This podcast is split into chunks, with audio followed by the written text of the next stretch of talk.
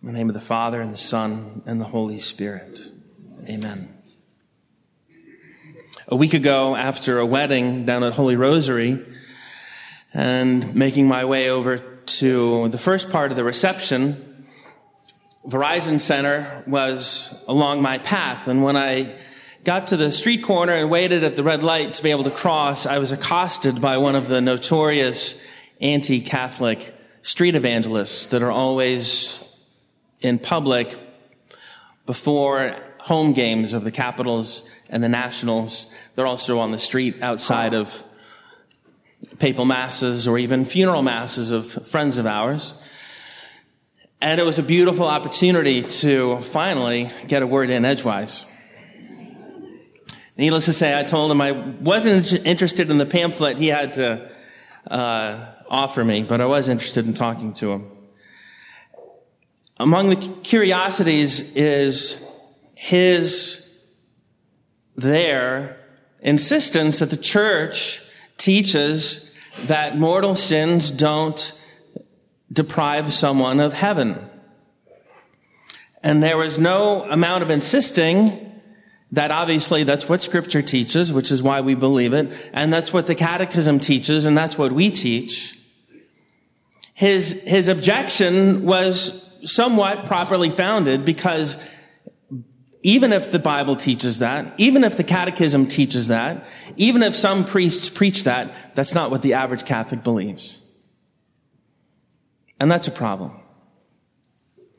It's quite popular, not as a topic of conversation, but as a cause for other nonsense that people might say, be they people um, among the baptized faithful or among the ordained clergy. People won't frequently use the phrase universal salvation, which is the notion that everyone goes to heaven, or practically everyone goes to heaven, because practically it's impossible to commit a mortal sin, and the only people who would ever go to hell would be people who are, you know, cruel to stray dogs. If that were the case, if universal salvation were true, well, then St. Paul and Barnabas would be wasting their words and their sufferings. The Acts of the Apostles told us today they strengthened the spirits of the disciples and exhorted them to persevere in the faith, saying, It is necessary for us to undergo many hardships to enter the kingdom of God. Well, if everyone goes to the kingdom of God, then it wouldn't be necessary to undergo many hardships. It's easy to get carried away with some phrases that sound overly optimistic when we read in sacred scripture, as all die in Adam, so all will be made alive in Christ. God will be all in all. Well, it's true. Everyone is redeemed Everyone benefits from the blood of the cross by virtue of experiencing redemption, but that makes possible salvation. That doesn't guarantee salvation. Indeed, our Lord says himself, whoever believes in the Son has eternal life, but whoever rejects the Son will not see life, for God's wrath remains on them. Last week, Father Thomas Petri of the Order of Preachers, the Dean of the Dominican House of Studies Pontifical Faculty of the Immaculate Conception, spoke here and reminded us that our starting point needs to be that we are already condemned. That needs to be our starting point for understanding how Christ and the church interact with our personal history.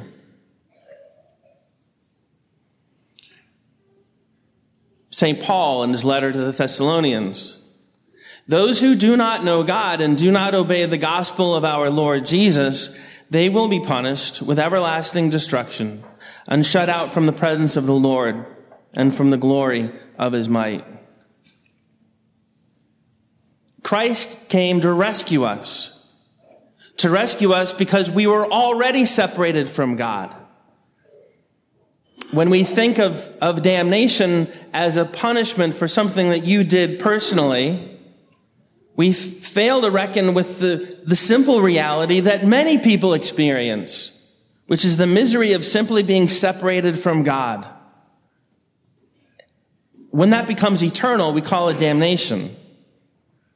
When it's still temporary, or when it's the circumstance of the beginning of our life, we just simply call it the valley of tears, right?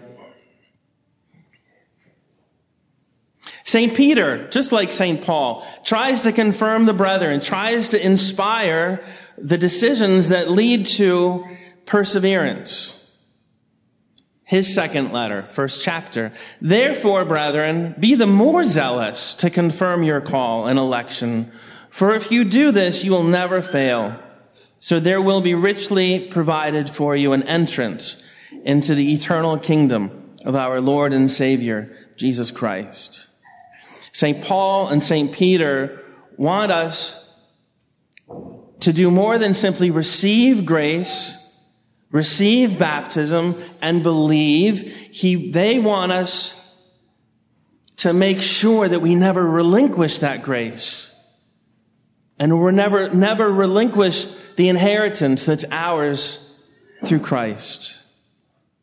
Every Christian knows that when somebody dies, we pray for them.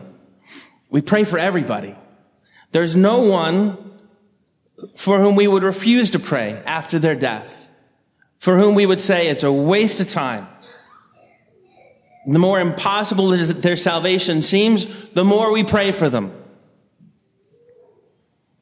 We know that somehow God may be able to elicit a conversion and repentance from that person, even a way that we would never have been able to witness while they were breathing.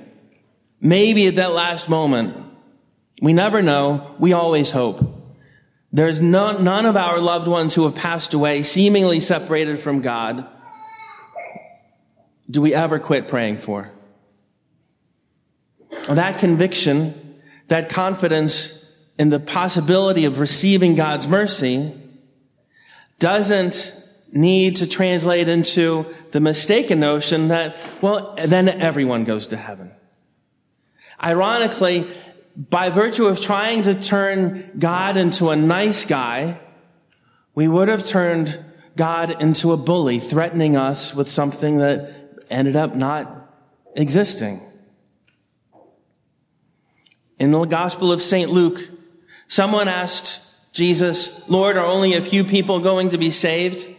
He said to them, make every effort to enter through the narrow door, because many, I tell you, will try to enter and will not be able to. Once the owner of the house gets up and closes the door, you will stand outside knocking and pleading, Sir, open the door for us. But he will answer, I don't know you or where you come from. In fact, this doesn't, this mistaken notion of universal salvation doesn't just turn God into a bully, it turns Jesus into a liar. In the Gospel of Matthew, he says, Whoever disowns me before men, I will disown before my Father in heaven.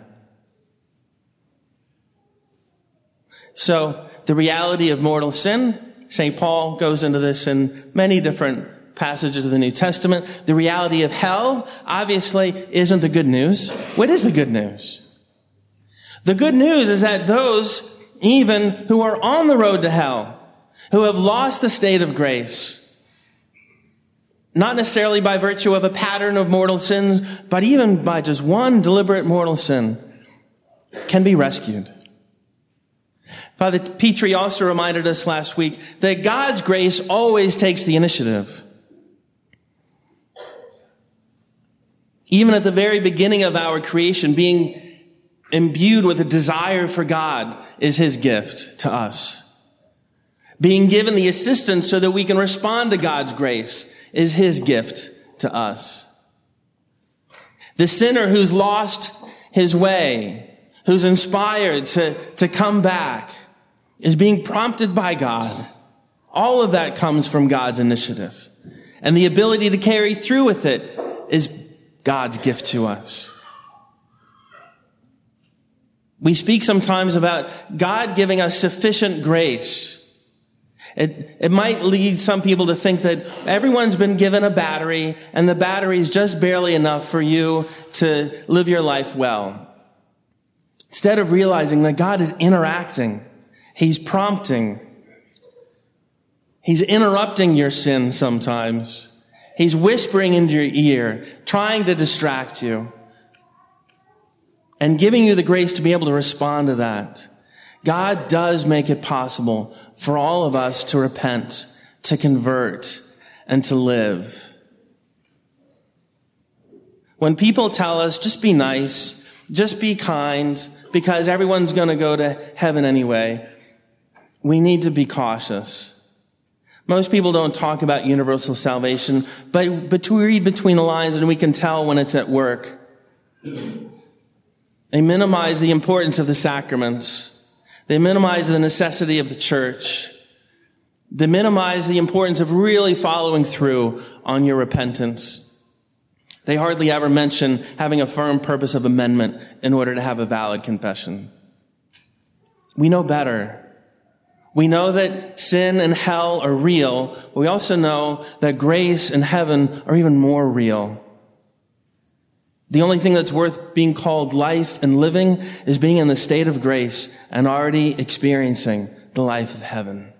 That's the good news.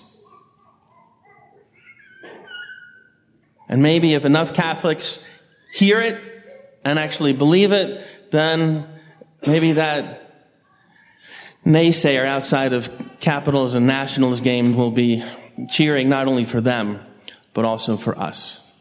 In the name of the Father, and the Son, and the Holy Spirit. Amen.